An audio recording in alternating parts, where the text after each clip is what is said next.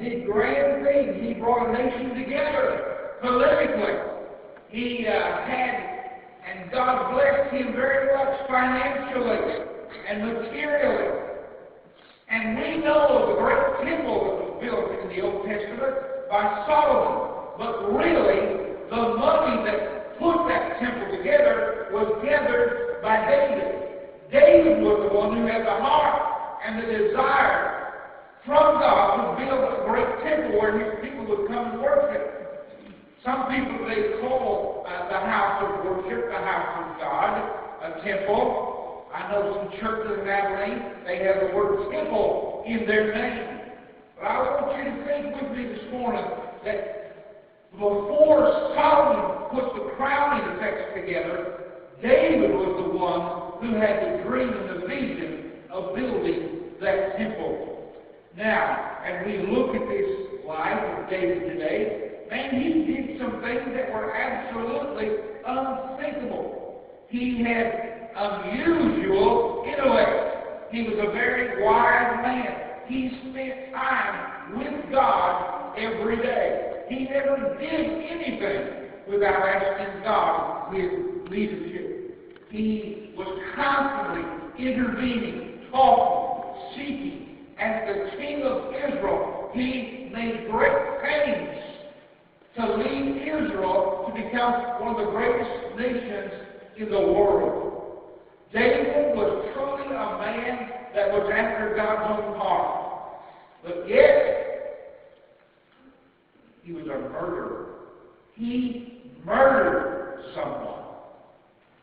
And you say, Brother Jim, this is hard for me. This man you're talking about who was so close to God, a man of prayer, a man of scripture, a man who wrote poetry, a man who wrote songs, a man who had a heart, who played music to God, a man had unparalleled devotion to God, that man committed murder? What are you talking about? I, I want us to understand and how in the world it could be that during the greatest time of his life, he committed a murder. It's like one of the pastor or one of the deacons or somebody in a place of leadership in the church.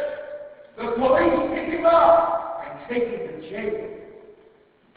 Well, that didn't happen to David. He was the king of all Israel, and it took two years for him to become convicted of this. And Nathan, the prophet of God, went and spoke to him and told him of the great sin he had committed. David knew it. And David spent time asking God's forgiveness. Now, the painful truth is this the holiest of people can take their eyes off God for just an instant, just a moment, a fleeting moment, and commit a terrible sin. And that's what happened to David.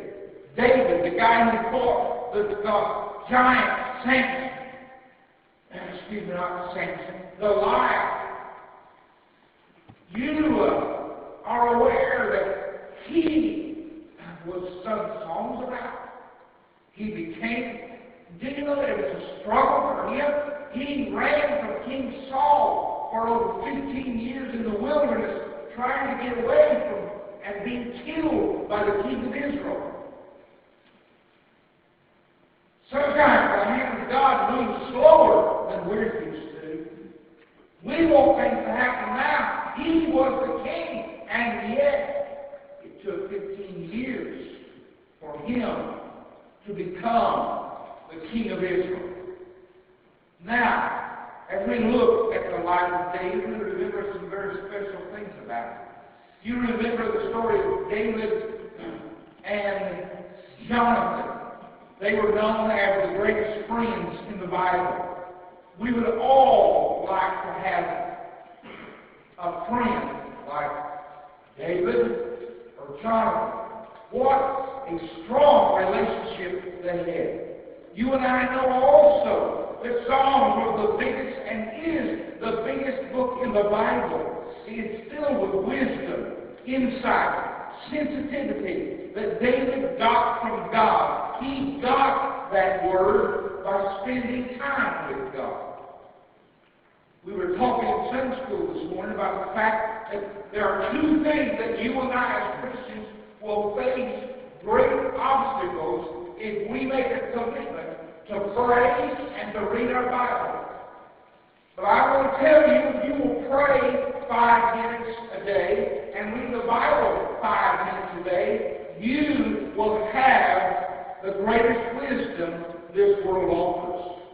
We need to read this book. We don't need to talk about it. We need to read it five minutes every day, and then we need to talk directly to God five minutes a day. So we ask ourselves, here is one of the greatest men in all the world in the history of time, and he murdered somebody.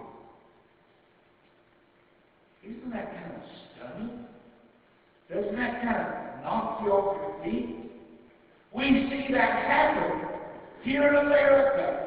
Great men of God leading great churches. Hundreds, thousands of people come to their house of the Lord and hear them speak the Word of God. And yet, you and I don't realize that sometimes there's one side of a person and another time during the week there's another side of it. Well, really, we do understand that, don't we? We, we know we're different on Sunday morning than we are on Have you noticed how hard it is after you've had a couple of days off to get back and get in the groove going to work and getting up and going, knowing sometimes if we weren't paid for what we did, do we wouldn't even go. So I want us to look at this verse in Jeremiah chapter 2, verse 13. You still got it? Keep it open. Let's look at our minute. Let's hear these words again. For my people, Jeremiah 2, verse 13 says, For my people have committed two evils. They have forsaken me, the fountain of living waters, and hewn themselves cisterns. Anybody here know what a cistern is? I knew you'd know. Anybody else? Yes. You work on a farm, or been around a farm, you know what a cistern is. The Bible tells us, the people of, well, not the Bible, just the experience of living in West Texas, you're going to know what a cistern is. It is a well that contains and gets the water that drips off the roof. You collect the rainwater. Of course, we also know that right now, West Texas is probably the driest part, even of all this nation. You do know, I, I'm amazed sometimes, you do know that we only got one third of our drinking water available to us right now. Are you aware of that? If we have another year like we've had the last two years, we're going to be in serious trouble. We are in a serious situation right now.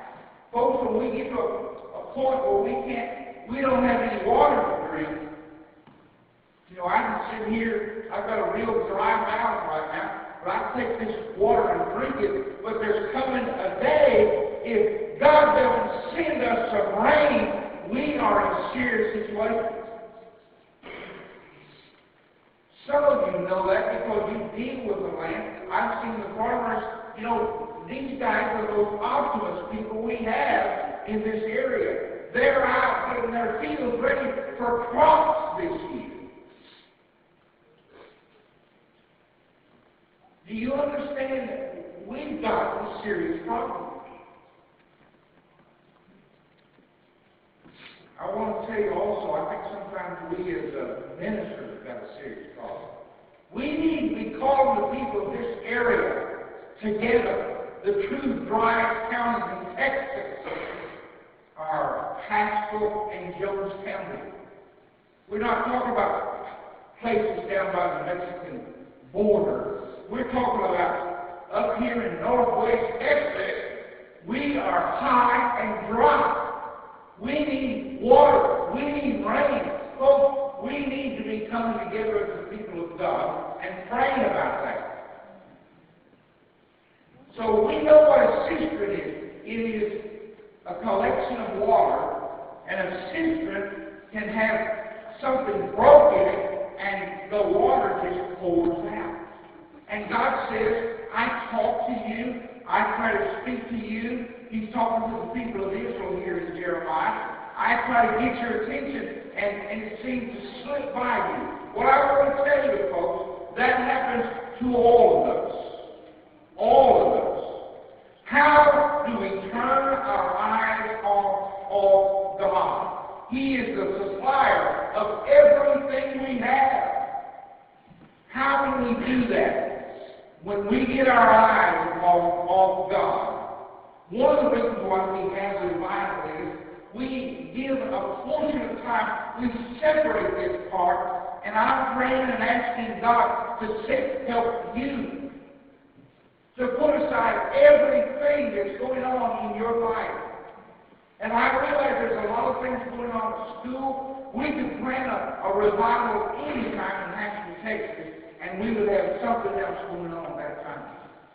So we have to set aside a time. I set aside this time as our pastor because of the two men that we could get.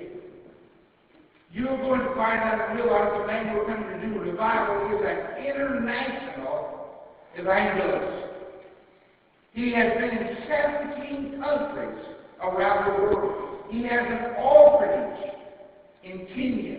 He has people who walk the streets of New York City that are supported by his ministry to lead people to Christ, to talk to them about Jesus. I read his biography.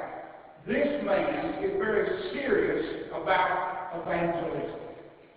And we as a church want to be and need to be serious about evangelism. So here is David. You know the story. My goodness, what in the world took place? David was a soldier. David led many campaigns against enemies who struck against Israel. We are not the first nation. Sometimes as Americans, all we hear about know about is our enemies and, things that are going on in our world. There's a lot going on there right now. That's one of the reasons why we give great attention and we pay great respect and we pray for our soldiers.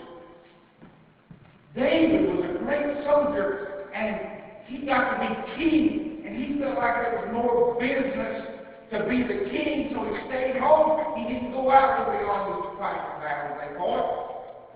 And one evening, he was careless. He was just sitting around. He was up on a pedestal. He was up on a rooftop. He had the highest house in all of Jerusalem. And there he saw a lady taking a bath.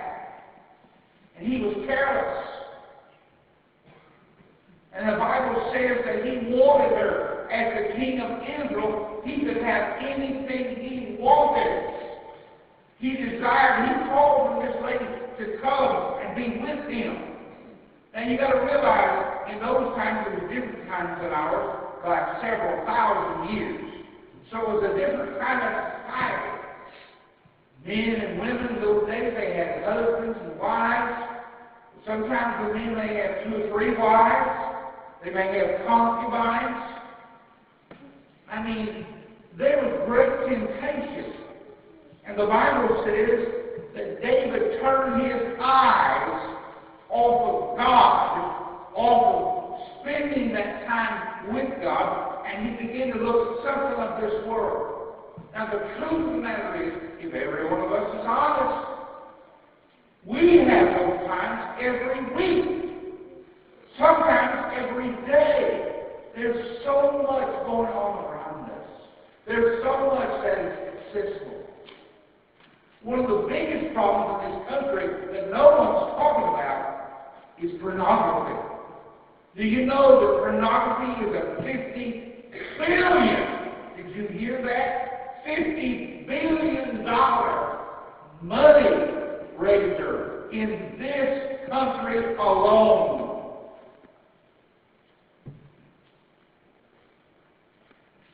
I made a statement one time in a church I was pastoring that I knew that there were men in that congregation that morning who have a problem with pornography. Had a lady bless me out after church and said, You don't know what to talk about. The people come to this church, the men of this church, they are very godly men. I sweetly listened to her. I let her have her say. And then I walked off and I prayed for her. Folks, if you don't think that we don't have men in this congregation who are dealing with pornography, you need to wake up. It is a serious problem. It's very accessible in this nation. We've got problems. We're even having problems now with women who are doing the same thing with looking at men. Let me remind you that all of us do have some downtime, and we need it. Some here work very hard, put in lots of hours. Let me remind you that you are the most vulnerable to some of the sins in our nation right now.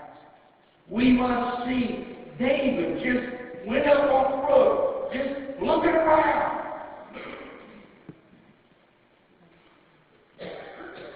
Let me remind you of some things you know, but you need to be reminded of again, and I have to remind myself all the time. When you stop participating and doing the things that will keep you strong as a Christian, you're susceptible to falling. And when you fall from the grace of God, you're going to have regrets in your life for the rest of your life. Because Satan will always point back at you, and he'll always show you, and he'll always make you aware that you have fallen. You've sinned greatly. You've done something that is shameful. How do we turn our eyes off God? My goodness, we live in the day and time where there are so many innocent things that can take our attention away from God. There are things when you read your Bible. I've told you before that one of the greatest impacts in my life were my grandparents, who I saw every morning when I was in their home growing up. They read the Bible and they took time to pray. That made a great impression on me. I'm praying and asking. You say, well, Brother Tim, I'm trying. It's hard. I want to tell you, the best things of God are hard. You know why? You will face satanic oppression when you seek to do the will of God. He will do everything he can to stop you from reading the Bible and praying. You say those are simple things. Five minutes a day, that's only ten minutes a day. That's one sixth of an hour. There are 24 hours. Surely I can find 10 minutes in a day to spend with God. If you think it's easy, you're not doing it. It's hard. But you know what? We have an enemy who forces us, who works upon us, and is all the time trying to stop us. Have you ever noticed? I made an observation in the church of Patrick one time, and I had a church full of youngsters. Do you know what youngsters are? People in God's house, they used to be there every time we go to the world. You couldn't have church without them. We've got some of those in this church. You know, when Dr. Frank got killed last week, there was something that was not right at First Baptist Church. And that is that he was not here. We know when he's not here. This man's 87 years old. He just knows to come to the house of God every Sunday. And yet you could say that uh, sometimes he nods off, but he's here. He's here. He is here with anyone in this church. It's a struggle. It's hard. Man, Sunday's just like a regular day. You know, I want to stay in and rest. Do you ever have that desire? Some, I got up 15 minutes late today, and it's messed up my whole day. Everything's out of rhythm, out of, of system. And Satan even uses the desire for sleep to keep us from opening the Word of God, to keep you from coming to the house of God. You stop, you know, there's some people in, in Baptist churches that I know, I, I say, if we had a skunk fight up here, they'd be here. And Dr. Frank's one of those people who would be here. If we had a skunk fight, whoo! I've been to church where it smelled like a skunk fight. We had skunks underneath the church. And thank God we had some men that got them out. But there are people who are very faithful. But you know what? They're being tempted, tested every week. Oh, I'll, I'll, I'll just, I'll, I'll make Sunday night. Do you know how many of you are here on Sunday night? There's over a hundred people here this, this morning. There'll be 10% of you tonight. 90% of you will not be in God's house. Now, I want you to know that we as a staff and, and the people who give leadership to our church, we're trying to look at some things to be more understanding and appreciative to the fact that today people need time with their family. And folks, I don't know about you, you can't find anywhere here in the Word of God where they met twice a week or twice a day on Sunday. Are you ready? That day of time, it took them they were sometimes five and ten miles from church. They would walk there, have services. If they went home and came back that night, they'd have been wore out.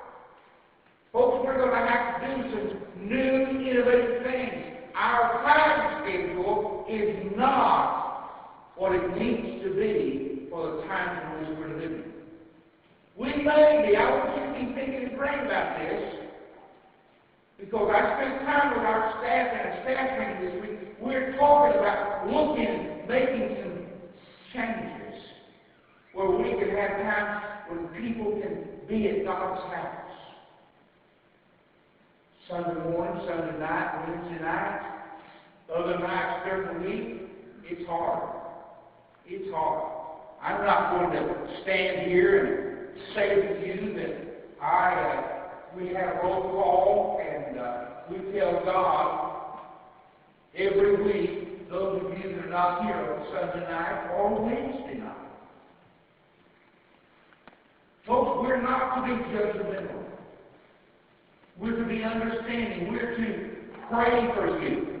But we do know this that when we start doing what David did, when we start getting easy with our Christian life, if we're not going to do it on these times, that we gather as the body of Christ, then I doubt if we're doing it on our own time. When we stop reading the Bible, when we stop praying, when we take our eyes off God, it tells us it's time for us to gather together as the people of God and make some resolutions. If you ask David the day before he committed adultery with Bathsheba, if he was going to do that, he'd say, Oh, no, I'd never do anything like that.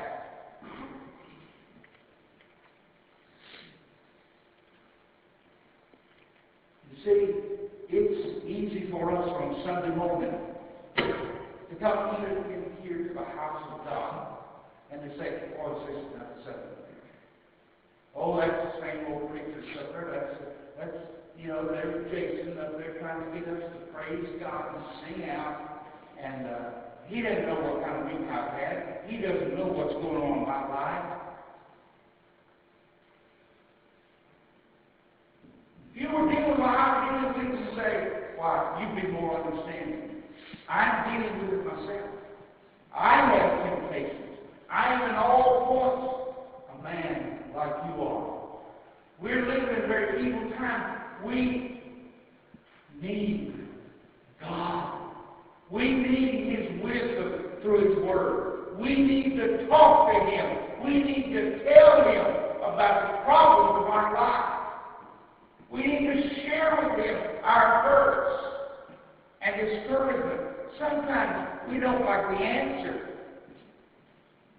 But folks, we, that's why we're having a revival, to get us back to the basics of our Christian life. Let me close by telling you this story.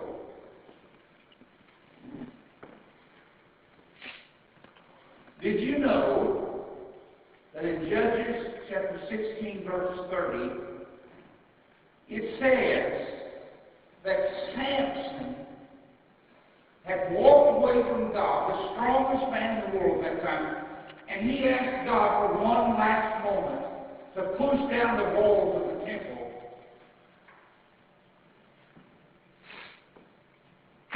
Here is Samson who, again, gentlemen, listen to this.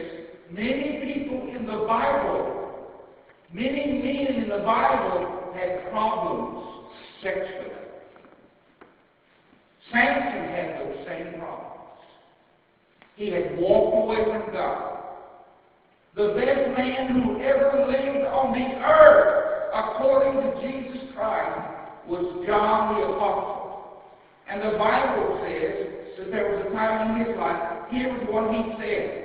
I don't even know if Jesus is the Messiah. Hello? The greatest man that Jesus said ever walked on this earth had doubts and walked away from Jesus.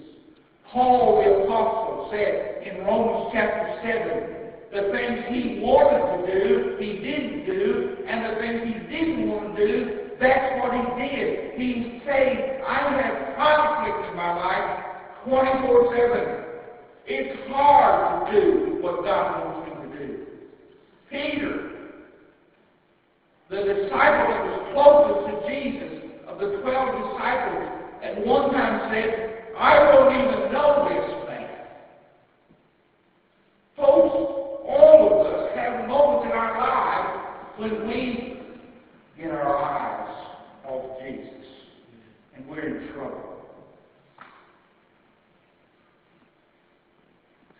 And I want to say something here that's not going to make me popular. But I want to tell you, folks, the biggest trouble we have in any church, anywhere in this world, in the United States, in half the is not the people who drink alcohol. The biggest problem that every church has is with the tongues of the members in the church who talk about one another. The one thing we need to stop above everything, if we're going to have a revival, is judging one another and pointing out the faults of one another. We need to come to the point that we love each other and we make a commitment to God that we're not going to talk about each other, that we're going to love each other. And praying that the understanding of God would come down to our minds and go out through our lips and that we would speak nothing I was with a man who was a member of a church that I pastored recently. We were talking, he was asking me how things were going where we are, and we were talking about and I said, and how are things there?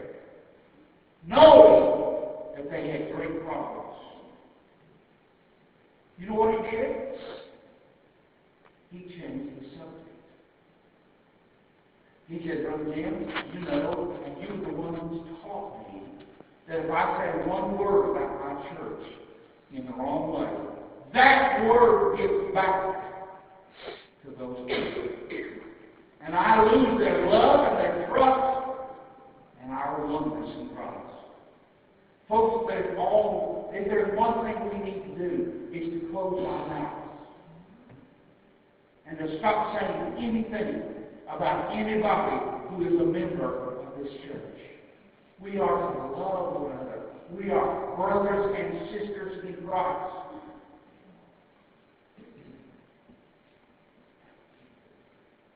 One man asked about a lady who came to the altar. He asked the preacher that week, he said, Well, what in the world did you do? He said, Well, she prayed and asked God to take control of the tongue. he said, Well, what what she do, Pastor? He said, Well, she tried to lay it on the altar, but it wasn't long enough.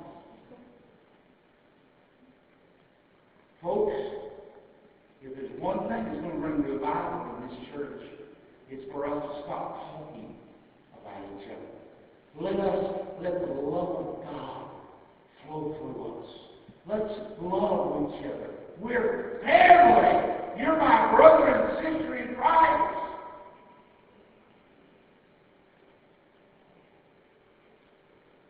Would you bow your head?